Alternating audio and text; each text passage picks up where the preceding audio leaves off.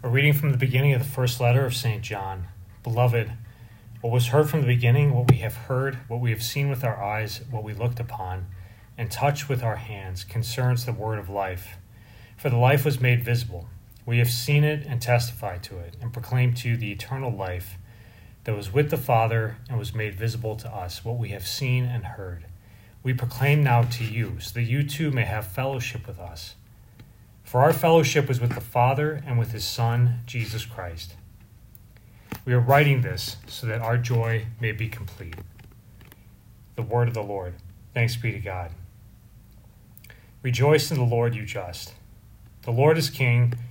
Let the earth rejoice. Let the many isles be glad. Clouds and darkness are around him. Justice and judgment are the foundation of his throne. Rejoice in the Lord, you just.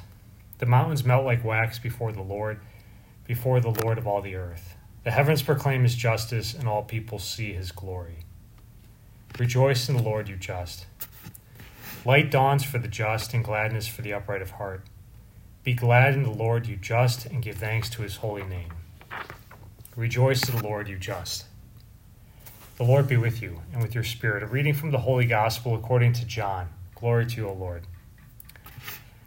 On the first day of the week, Mary Magdalene ran and went to Simon Peter and to the other disciple whom Jesus loved and told them, They have taken the Lord from the tomb, and we do not know where they put him.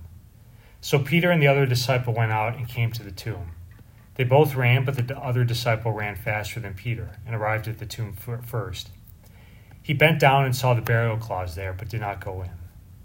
When Simon Peter arrived after him, he went into the tomb and saw the burial cloths there and the cloth that had covered his head not with the burial cloths, but rolled up at a separate place.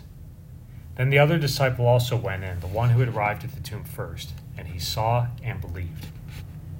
The Gospel of the Lord. Praise you, Lord Jesus Christ.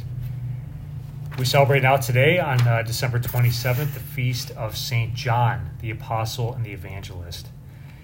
You know, I think uh, John, as the the the friend, the intimate companion of Jesus Christ.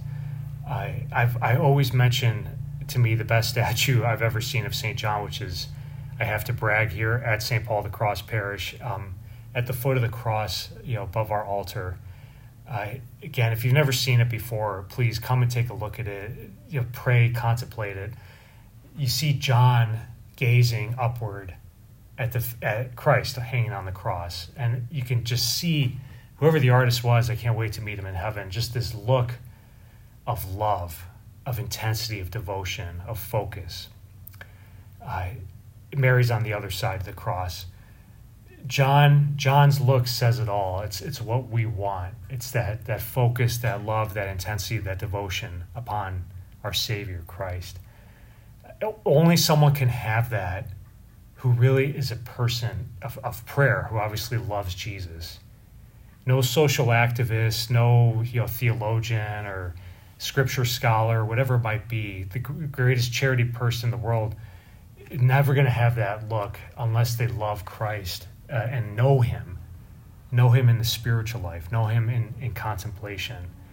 Uh, this is what John experienced. He, he lived the contemplative life, especially at the end of his, his life. So did Mary Magdalene, for that matter, the other character here in our gospel what this this look upon Christ allows John to do, as we hear it in his first reading, um, we proclaim to you, brothers and sisters, what we heard from the beginning, what we know now, that what Christ is God, united the Father, and that you're called to have fellowship with Him. I like how John says our fellowship is with the Father and with His Son Jesus Christ. So John now has grown to full stature.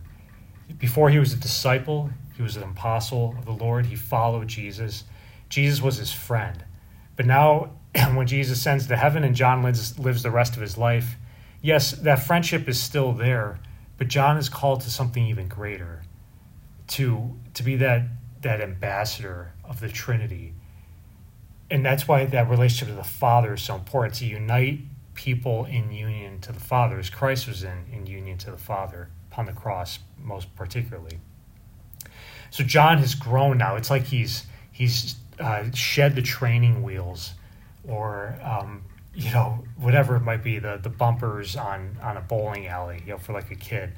He's he's fully fledged now and and ready to to bring others into union with God, not just about himself and friendship.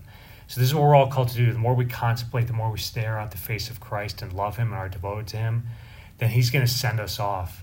We'll shed our training wheels and we'll invite others into that similar relationship, and that's how the kingdom of God will grow. Amen.